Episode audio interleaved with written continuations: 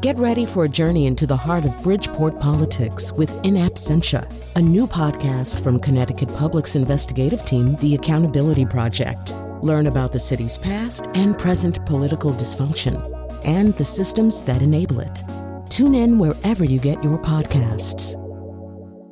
Funding provided by Robert Yeager and the Tow Foundation.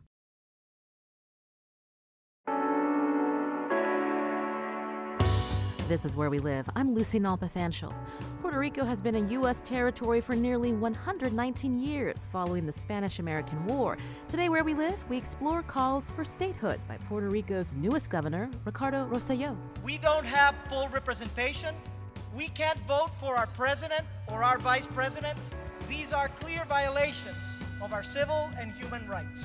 That was Rosselló in 2015. He and supporters of statehood say this could help the island, which has been plagued by long-time financial crisis.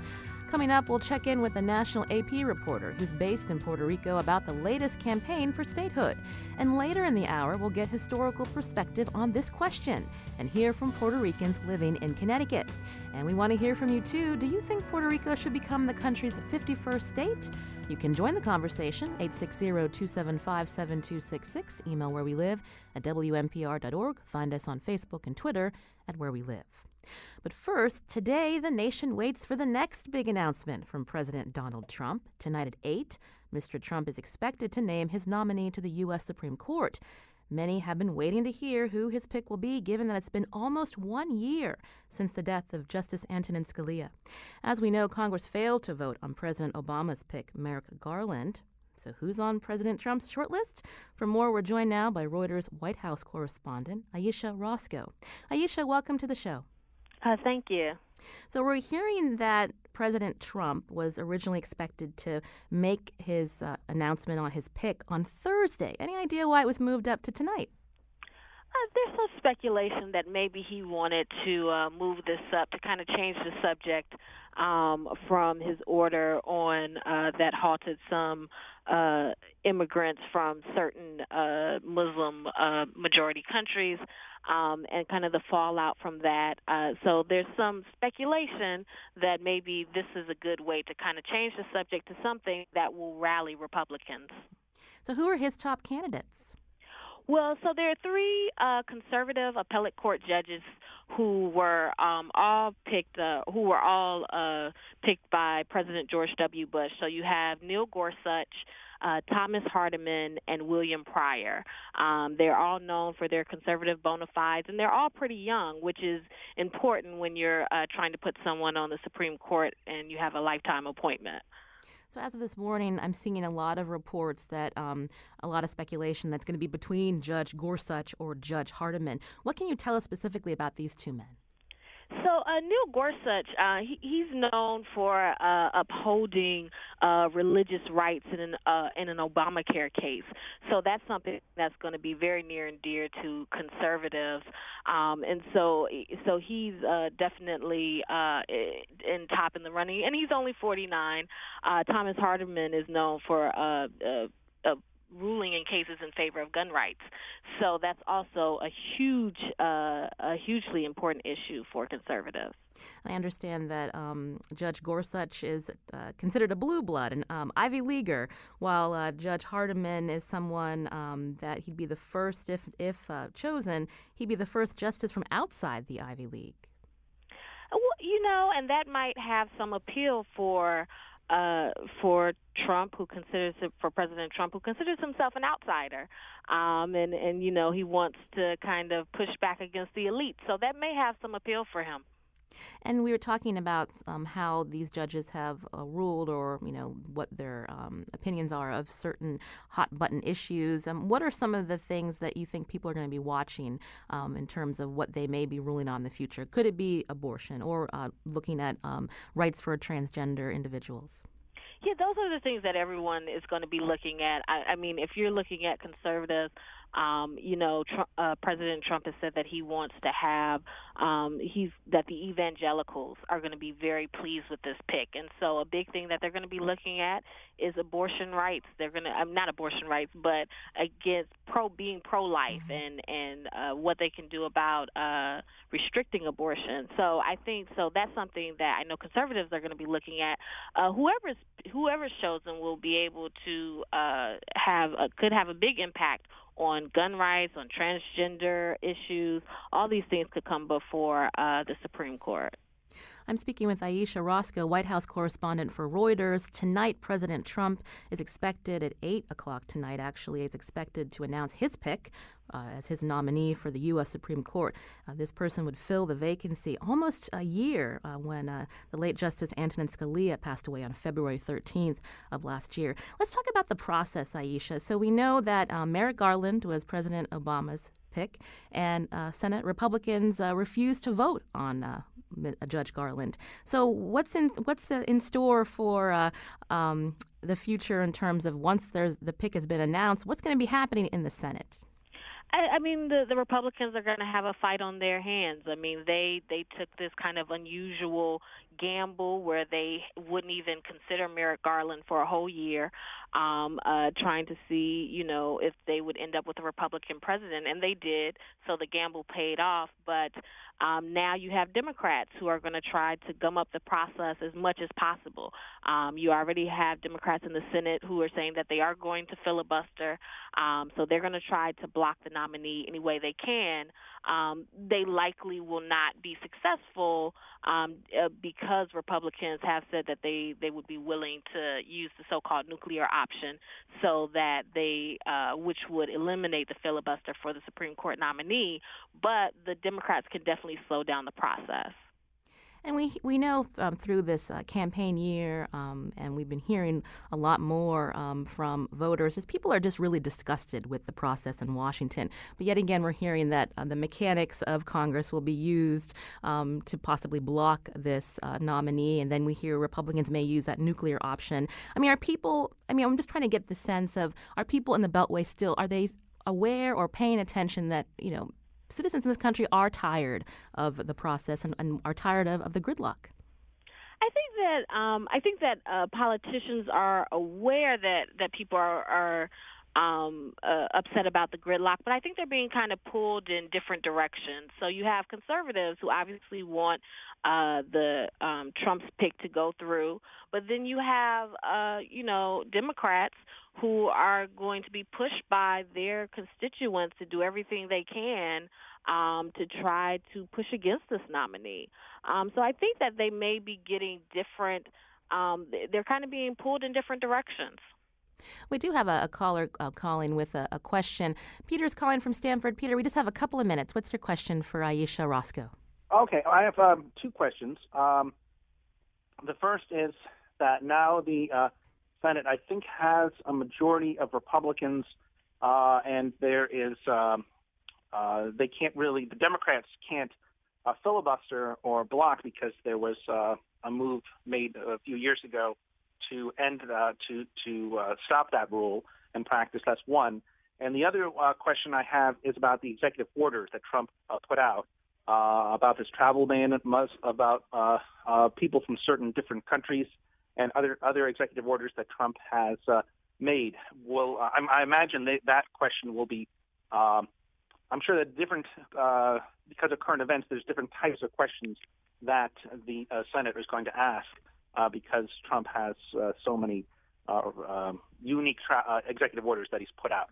Thank you, Peter, for those questions. Ayesha, do you want to tackle that first? He's questioning whether the filibuster would even be uh, uh, an effective way, and then you know the question of you know if this uh, nominee um, gets a hearing, will he be questioned on this um, this travel ban, this executive order signed on Friday? Uh, so yes, yeah, so uh, so I believe the Democrats, when uh, they were in, in power, they did make a move uh, in the Senate uh, to use the nuclear option and get rid of the filibuster. But I think it was for appellate court judge, judges, if I'm not mistaken. It wasn't for Supreme Court nominees. So they haven't taken. So the Senate hasn't taken that step yet. But the idea is that the Republicans can. Right now, Republicans hold a 52 to 48 majority in the Senate. So the idea is that they would use the nuclear option for now a Supreme Court nominee, and that would get rid of the filibuster. But first, that that would have to happen first. So first, Democrats can use the filibuster because it's still they can still use it for Supreme Court nominees at this point. And then his second question about the constitutionality of this executive order Oh, I think that the, I mean uh, the way these first two weeks have played out and these executive orders have come out from President Trump, you're you're definitely going to have a lot of questioning about that um, from Democrats and, and maybe even from some Republicans to see whoever his nominee is to see what their position is on that. So I think that will uh, likely play prominently in these uh, confirmation hearings. I've been speaking to Ayesha Rascoe, White House correspondent for Reuters. Before we let you go, Ayesha, you know, a lot of people are still trying to uh, figure out how to keep up with this new administration, with all of the, the news that's coming out of just uh, the last two weeks. What, it's like, what is it like covering the new administration from the White House? Uh, it's it's very busy, so it's it's not a dull moment. The days go by fast. You you don't know exactly what's going to happen. Um, but that's good. It keeps us on our toes. But yeah, it's very busy, and if people, uh, you know, watching the news, if their heads are spinning, you can only imagine uh, how how it is when we're covering it. It's a lot, but it's it's good, and it's important things to cover, and it, and it definitely keeps us busy and keeps us on our toes. Ayesha Rascoe, again, White House correspondent for Reuters. She told us about uh, some men that may be on the list uh, tonight uh, when President Trump is expected to announce his pick to be the nominee to the U.S. Supreme Court. Uh, we were, we're hearing reports that there's uh, two men, Judge Gorsuch and Judge Hardiman, and we'll wait tonight at 8 when he's expected to announce his pick. Ayesha, thanks so much again for speaking with us. Thank you. This is Where We Live. I'm Lucy Nalpathanchel. Coming up after the break, we ponder the question Should Puerto Rico become the nation's 51st state? We'll be joined by experts to give us background on why this question has come up again. And we're going to hear from local Puerto Ricans about whether statehood is a good idea for the island. You can join the conversation 860 275 7266.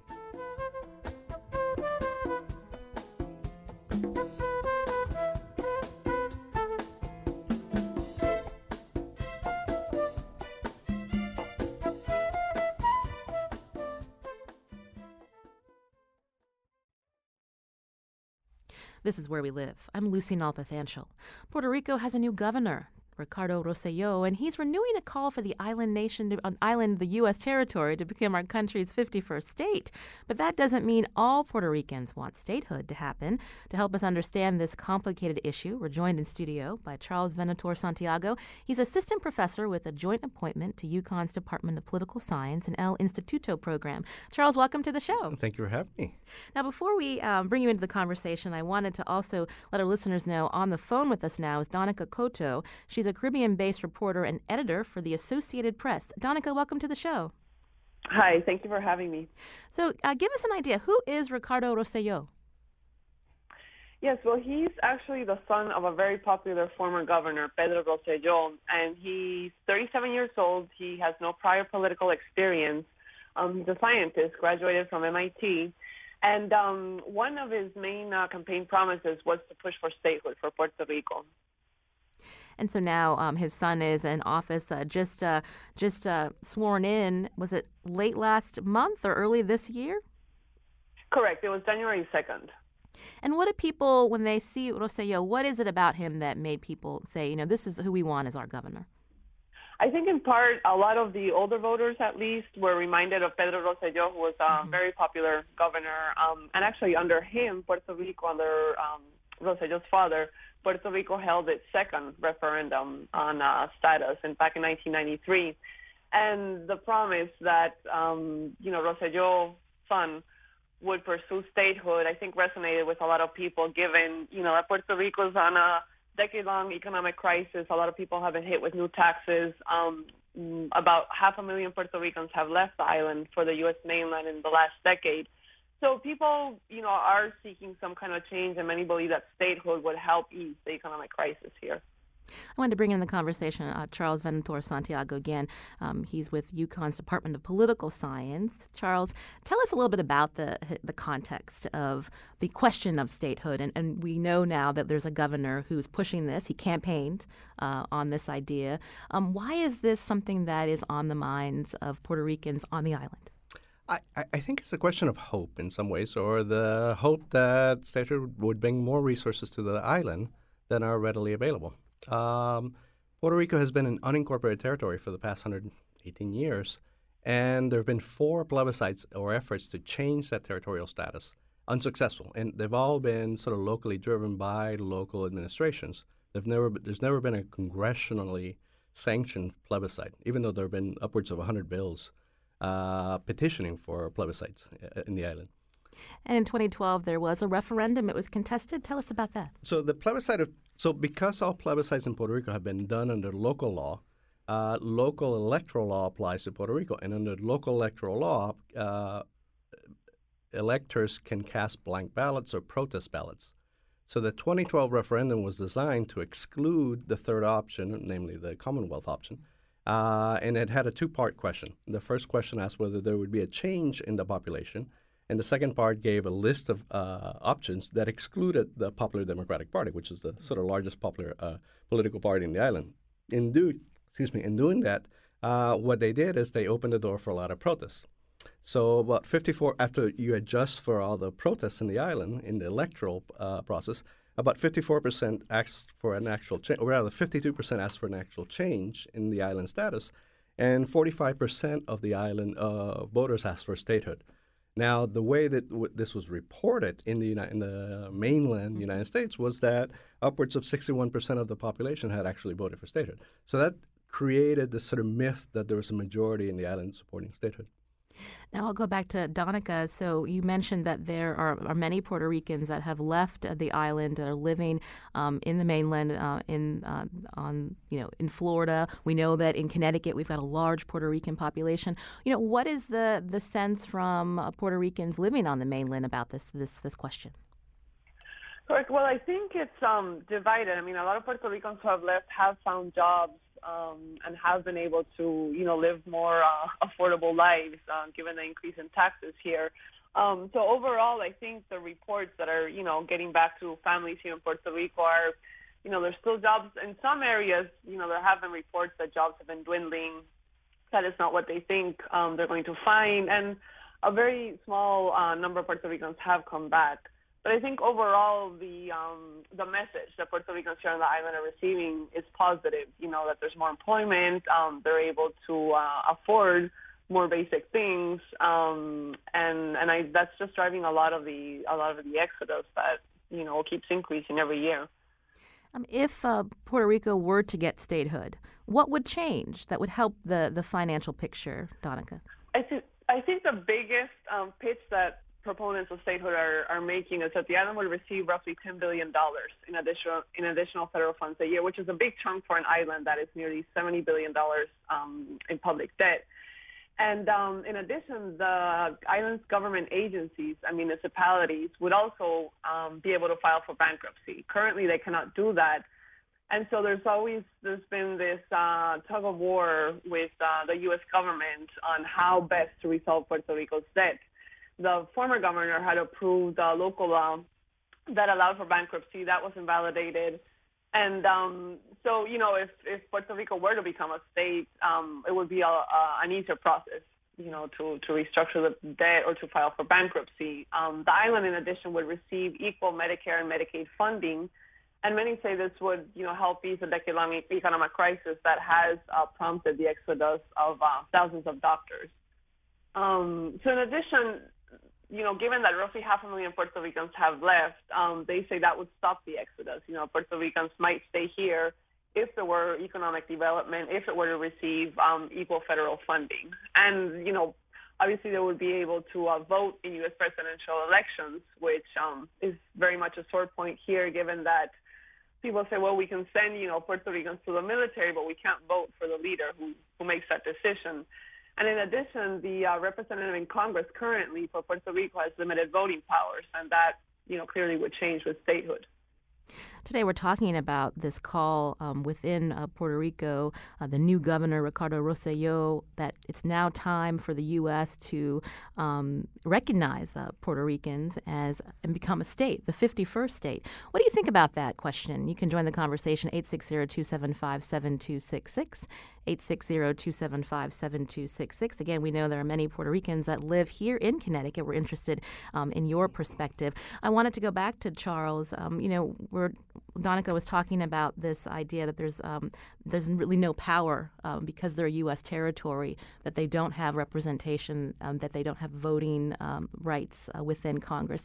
Spell, spell that out for us as a U.S. territory. What the what the framework is. So remember, the United States is not a democracy. Citizens don't vote. Uh, they can't even vote in a presidential election. They vote to select an electoral, not even to select, to elect an electoral college that then selects the president. So, it, so starting from that point, any territory, with the exception of Washington D.C., doesn't have access to the electoral college.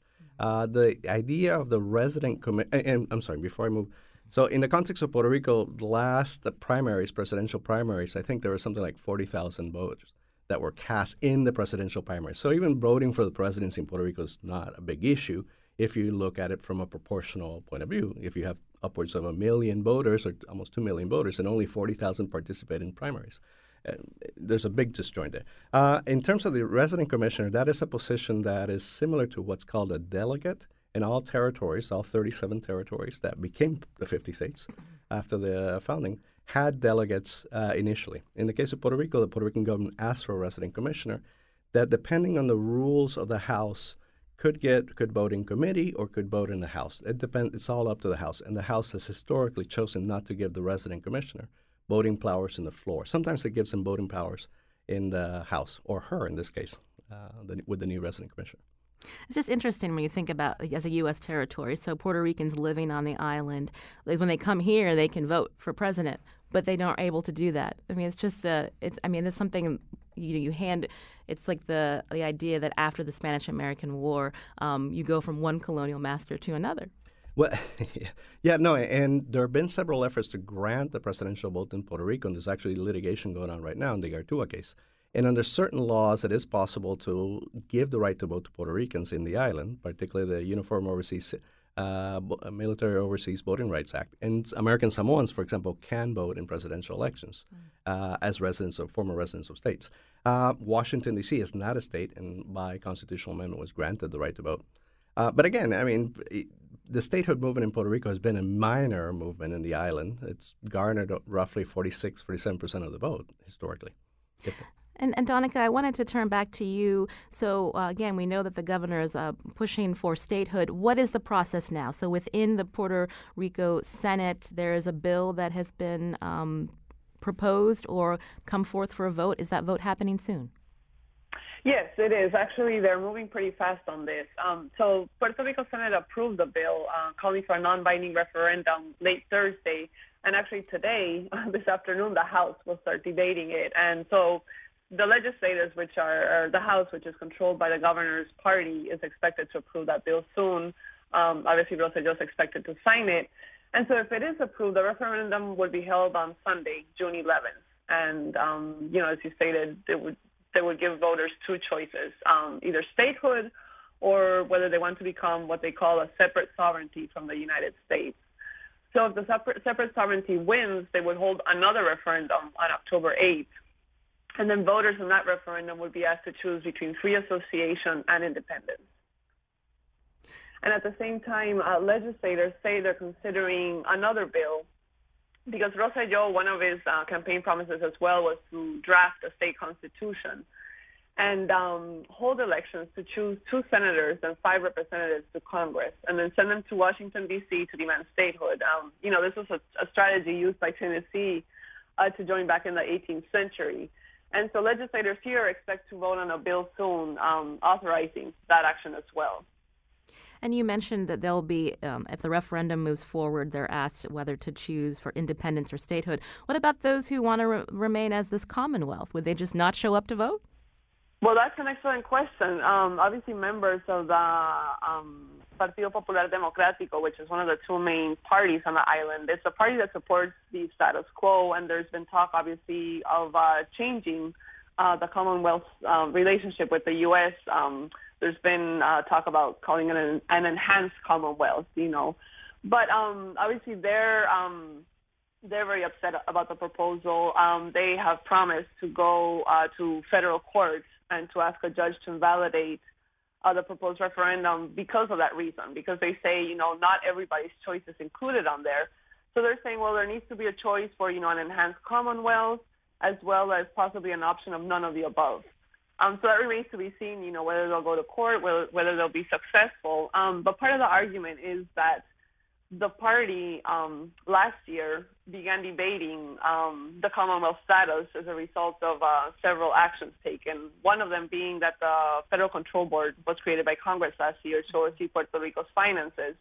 So many people were left wondering that basically the Commonwealth status, you know, was uh, kind of dead upon arrival because the U.S. government has intervened as a result of the economic crisis, and so you know, support some people within that party say, well, it's time to, you know, to to submit um, a new proposal that would include, you know, the concept of a commonwealth, but with some changes.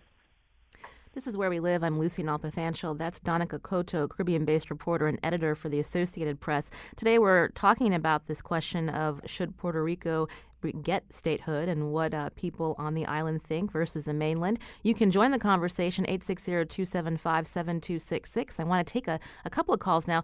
Carlos is calling from Meriden. Carlos, you're on the show. Yes, ma'am. Uh, good morning. Thank you for taking my call. I would just like to point out a few things. Um, I I'm a veteran of the Iraq War. I'm still in the army. I joined out, out of Puerto Rico in the National Guard and then one of the reasons why I joined this because um, there's, there's basically no work here. What work you can get is only you get paid like two hundred a week. Plus, on top of that, is um, the heroin epidemic and crack epidemic that's basically been going on since the 1980s. I don't think that if Puerto Rico doesn't fix that problem first, we won't be able to become a state. Uh, that's it. That's all I have to say. Thank you, Carlos, for your uh, call. Dánica, I'll go back to you. So he's talking about just low wages and a lot of uh, problems uh, within the society on the on the island that's on the mines, and, and he's saying that that needs to be fixed first before statehood is considered. Um, what's the perspective from, because you are a report you are a reporter down there? What are you hearing from people?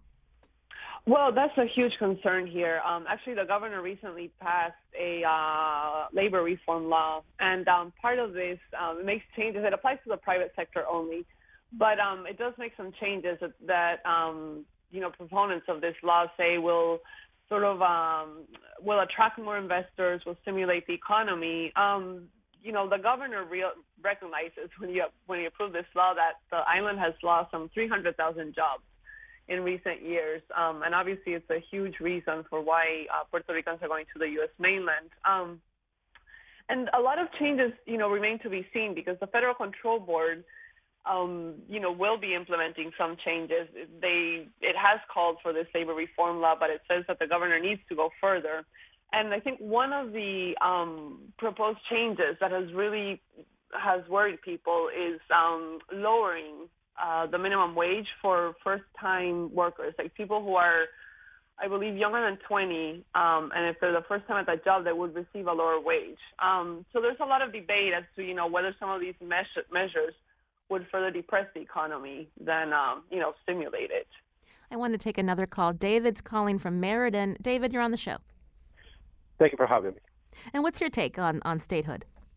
I definitely support the um, state of Puerto Rico. Definitely, it is a, a system. The system in place right now is basically is disenfranchising so large population of Americans, and, and we are definitely Americans in all intent purposes. I mean, um, you know, for instance, my my father is a is a military um, retiree, and he was drafted, um, living in the island, and and you know, if we're good enough to to to be drafted and, and go to war, and and we are, you know, Americans in all in all intent purposes. The only thing is we are definitely uh, disenfranchised. We can't vote for per person. I'm not going to echo the list, but um, basically the economic, you know, in this world economy, you know, it's a it's a well, it's a it's a global economy, a, a global, um, you know, uh, you know, a, a place, a country um, that support America, um, you know, the indication of of everybody, you know,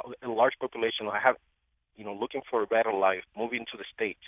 Um, that tells you right there that, that you know, look, all we were looking is for for better a better life. Um, and you know, not having the the, the the representation in, in Congress. We have a non-voting representation. We pretty much have to beg for for you know funding and, and things like that. That all other Americans have the right by becoming a state is is definitely unfair and and and um, you know the, the the population in Puerto Rico and, and the economy um, you know is not going to get any better in this world economy if it is not part um, or, you know fully part of the of the union just like any other states and and you know the you know the it's just heartbreaking to to see the the you know the, the inequality. Mm. David, we live in the island, you know. David, I, I, wanted to ask you, I, and I'm seeing that you know in the notes here that you moved to um, this part of the, the country in 1989. If state were, statehood were to happen, you know, tell me about how your relationship would change with Puerto Rico. Do you think you'd move back, or I'm just curious what your thoughts are. Well, um, as you pointed out, I moved um, in '89 to come to college, and you know, it, it, it, my intention was always to go back, but uh, it's so hard to go from, you know, um, from the states and, and living in an economy that, that you can actually prosper to go back knowing the hardship you're going to be facing as an adult. So, you know, um, one thing led to another, and you end up staying, and and that's and, and that's the part that is missing for Puerto Rico not becoming a state. You don't have the same opportunities. You don't, you know, um, I, I exercise my vote, my, my right to vote in every single election, local and and national, um, for, you know, for president and things like that. And knowing that if I if Puerto Rico becomes a state and have the same representation and actually due to the population, we'll have a large number of representatives in, in the House and in in in in, in the Senate. Um, all those things will help the economy, and knowing that if I if I were to go back to to to Puerto Rico, I mean I go visit, um, but it's not the same to to live. It's, it's a hard decision to live away from your family, knowing that you know the jobs aren't there, the unemployment is so high, um, and the system is rigged. In, you know, to to use a, a, term that has been you know throughout lately, is, is definitely rigged against the the citizens of um, you know American citizens in Puerto Rico just for the location. Thank you, David, uh, for your comments. I'll turn back to Charles Venator Santiago, again uh, from UConn's Department of Political Science. So, we're hearing some interesting um, perspective from uh, Puerto Ricans living here in the state about, you know, the conditions um, on the island, the fact that there is such high unemployment, um, as David mentioned. Um, so I'm just curious uh, when we're, we're, talking a lot about process and then we're asking about people's opinions, but where is the political will in this country to even, if the referendum moves forward, if it's approved, for it to make it happen? Because Congress here would have to approve it. There's none. The idea of statehood is a myth that people still cling to. there's none. In fact, What's interesting about this debate is that historically, Puerto Rico has actually been treated like a state for a number of issues. So let me clarify. The idea of an unincorporated territory is a territory that's acquired but is not meant to become a state. That's what the insular cases say. But it gives Congress the opportunity to cherry pick when it wants to treat Puerto Rico like a state, when it wants to treat it like a sovereign country, and when it wants to treat it like something else. So, for Olympic purposes and for federal tax corporate tax purposes, Puerto Rico is a sovereign nation uh, in the tax code. Uh, but for some federal benefits, Puerto Rico is a state. For social benefits, Puerto Rico is sort of in between. It only receives block grants. So the, all, the economic argument could be addressed without changing the territorial status of the island under the current law. Now, the question of statehood is really simple. Puerto Ricans in the island and the mainland vote Democrats. And giving Puerto Rico, based on apportionment prop- uh, purposes, giving Puerto Rico statehood would mean giving Puerto Rico two senators and four, maybe five representatives, because Puerto Rico has a similar population to Connecticut, yes. which is not a very large number, but you know, one representative counts, uh, especially in the electoral college, as Wyoming knows. So uh, no Republican in their right mind is going to give Puerto Rico seven votes, or rather, I should say, the Democratic Party seven votes. And that's been the case for the past 118 years. And Democrats have never asked for statehood. which is the, the funny part about it. They could benefit from the statehood of Puerto Rico. I wanted to go back to uh, Dánica uh, before we head to break. Dánica, so we know this new governor is getting headlines because he's campaigned on this idea of it's time for statehood for Puerto Rico to become the 51st state um, of our con- country. What are some other initiatives that you know he will be held? Uh, you know, be, people are going to want to see him improve on um, in Puerto Rico. Well, I think the economy definitely is a big initiative. Um, he's you know, he's been or he has said he's been more willing to work with uh, bondholders uh, to help pay off some of the debt. The previous governor, you know, um, obviously made big moves when he said that the debt was unpayable and that um, it had to be restructured. And Rosselló has said, well, you know, as he recently approved a law that says we'll pay the essential services first. Um, essential services being, you know, healthcare, um, security, education. And then, you know, if there's any money left over from that, a portion of that will go toward paying the debt. That, in turn, I think, sort of uh, helps boost maybe um, Puerto Rico's credibility a little bit to help it re-enter the market, so it can, you know, issue more bonds and um, generate more revenue. And at the same time, it helps um, ease um, negotiations with creditors. You know, Puerto Rico has made several multi-million dollar defaults since last year uh, creditors, you know, in response have filed um, a lot of lawsuits. There's a stay on litigation right now that was approved by the Federal Control Board and has been extended um, until May. And in addition, I think uh, some of the changes that uh, Rosselló has promised, um, we will see outlined in a revised fiscal plan that he has to submit to the Federal Control Board. And basically, this plan explains what Puerto Rico plans to do to help, um, you know, boost the economy, uh, cut costs, you know, all these changes that the Federal Control Board is demanding. Um, so the economy definitely is, is the biggest issue here for, for people. I want to thank Dánica Coto, Caribbean based reporter and editor for the Associated Press. Dánica, thanks again for your time today. Thank you for having me. Now, Charles Venator Santiago, assistant professor with a joint appointment to UConn's Department of Political Science and El Instituto program, he's going to stick around as we continue to talk about this idea of statehood how can this country, the U.S., help its territory, Puerto Rico, if not statehood? What else needs to be done? You can join the conversation. 860 275 7266. We'll be back after the break.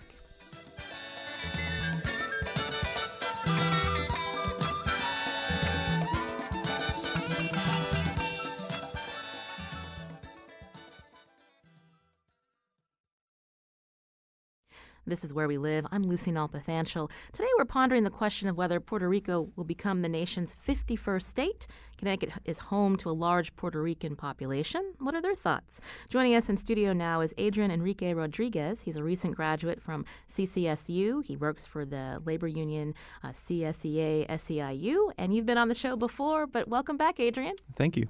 So we understand that you were um, over in Puerto Rico um, during the time that the governor was elected. Tell us what you observed and, and what you heard. Uh, yes, actually, just to correct, it was during the time that he was uh, in his inauguration. Okay. Um, and being sworn in. So I was there from January 1st until January 12th, and we we we don't see a lot of the things that are actually happening in Puerto Rico on the mainland here. Uh, there's not a lot of news coverage about the real stories over there. And I was listening in earlier, and there's a lot of things that need to be addressed. It's we have to start moving away from the conversation of we want statehood, we want to be a sovereign nation. It has to be more about the issues and looking at how can we fix the issues that are affecting our people in Puerto Rico first, and then we can talk about political agendas. So we heard that sentiment from some of the callers who exactly. say that their, you know, unemployment is high, wages are low. That's why they moved here. Also, you know, we hear a lot about the the drug crisis in this country. It's also, as according to one listener, a problem in Puerto Rico. So these are the things that you want to see addressed first.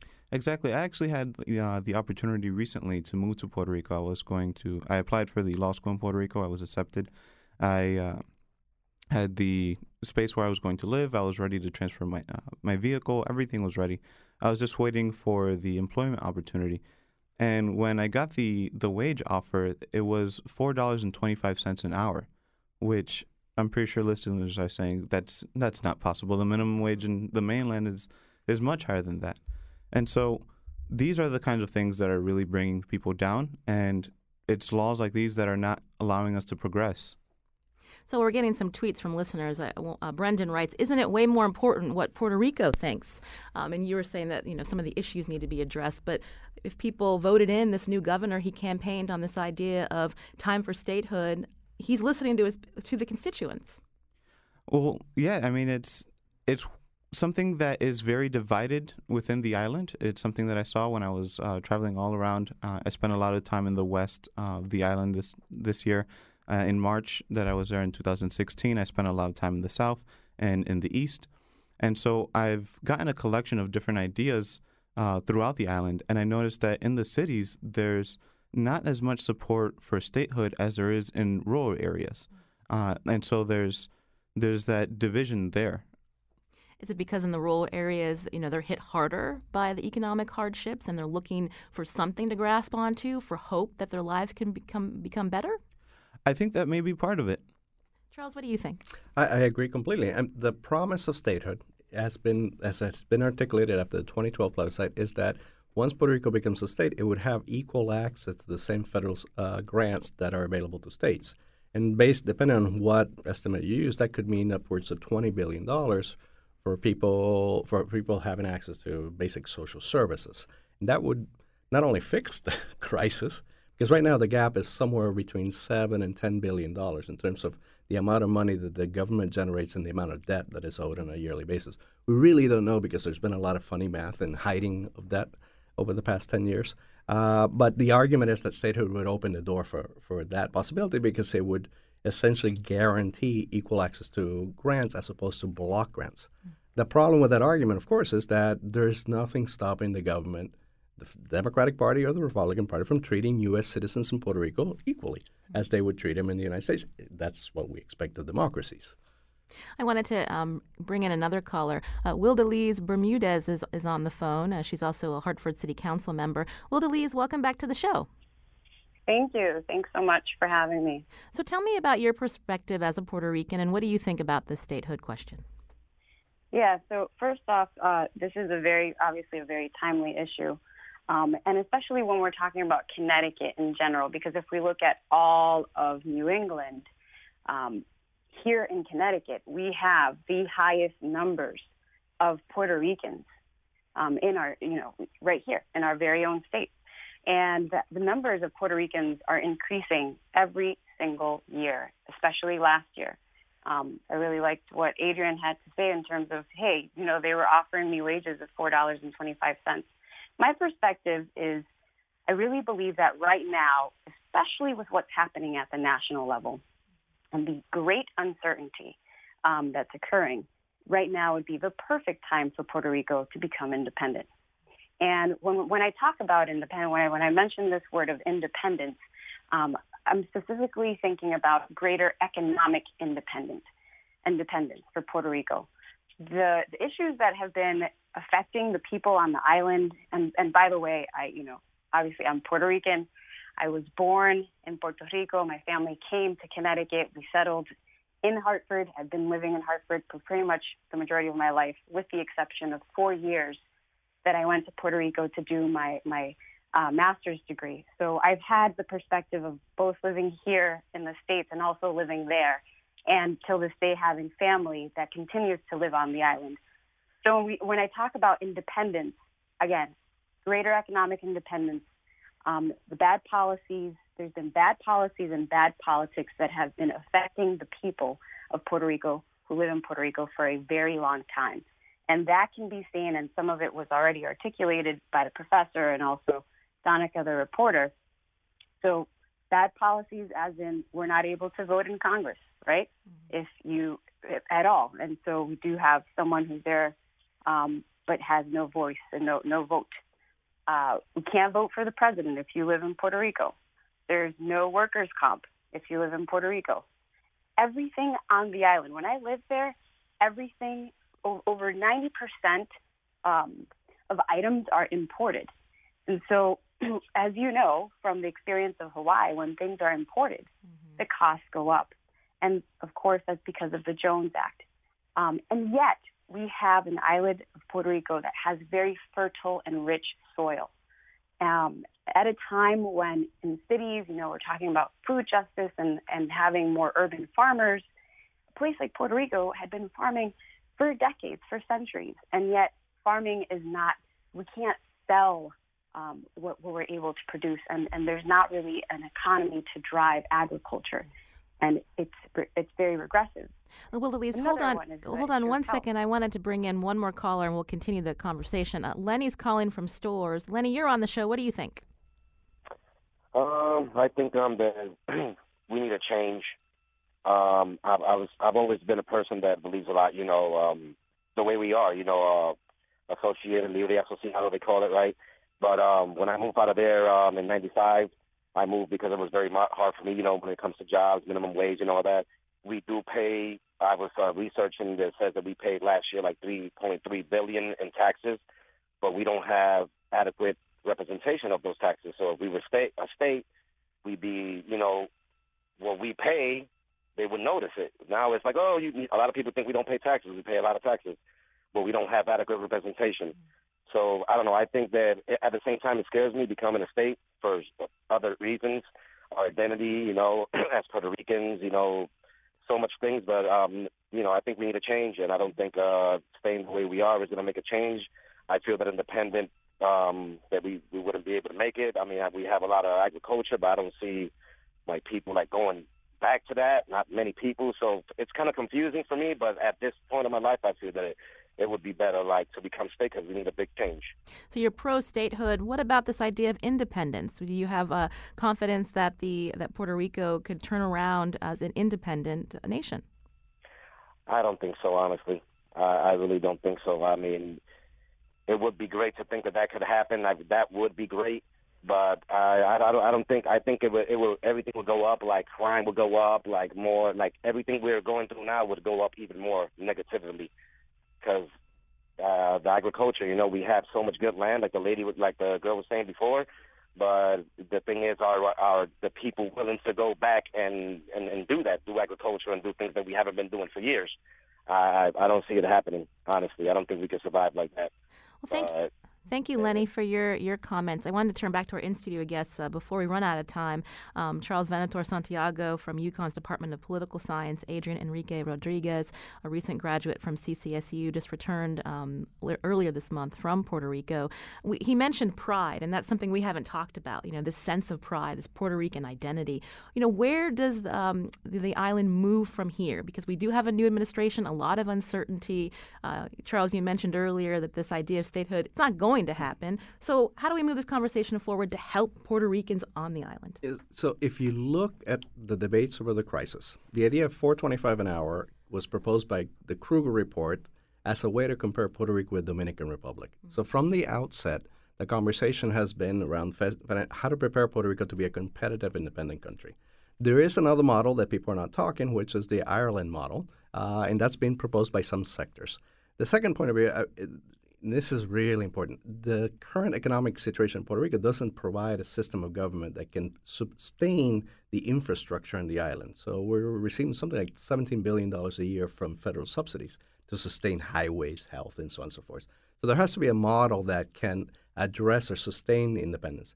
Now, the question of representation in Congress is really tricky because there are five Puerto Rican representatives who are always advocating for Puerto Rico two in New York, one in Florida, one in Chicago, and one in uh, Utah, if I remember correctly. So, so there are there's a lot in in five, at least five in Connecticut who are very active in, on behalf of Puerto Rico, including Senator Blumenthal and Murphy. Um, so, so the question then becomes, what are the options? The government from the Obama administration onwards has said that the Commonwealth status is not an option. The enhanced Commonwealth has been dis- dismissed because it would mean changing responsibility from Congress to the State Department. Uh, so we're left with independence and the promise of statehood. At least that's what lobbyists and lawmakers uh, argue. I think independence from the congressional point of view is the most logical argument. Uh, but there's no su- su- significant support in the island for independence, the, at least in the electoral arena. Adrian, we have just two minutes. Uh, what do you think needs to happen to help uh, tackle these issues in Puerto Rico? Yes. So I think uh, exactly as the professor was saying, we need to really evaluate what people want to identify. What do they really want to move forward with? Um, it's always been back and forth. It's like one um, one governor is from one party, then you have a popular, then you have the PNP. It's always back and forth, you know. So Um, part of it is not staying on the same path, you know. And I want to go back to Lenny's comment earlier about identity. That's one of the biggest things that I noticed in Puerto Rico. I mean, there's you go to Puerto Rico and you see three different flags. Uh, you see the flag that's the sky blue, and that's the one that the independents choose to uh, identify themselves with. Then you see the flag that is dark blue. That's the flag that you see um, people for statehood. And now you see this new flag, which is a black flag, which is like the, the younger millennials that they want just solve the issues, please. So uh, we're going to have to stay tuned to see what happens uh, within the island, within our new administration. I want to thank Adrian Enrique Rodriguez, again, a recent grad from CCSU. Thank you so much, Adrian, for coming on. Thank you for having me. Also, Charles Venator Santiago, thanks again for coming in.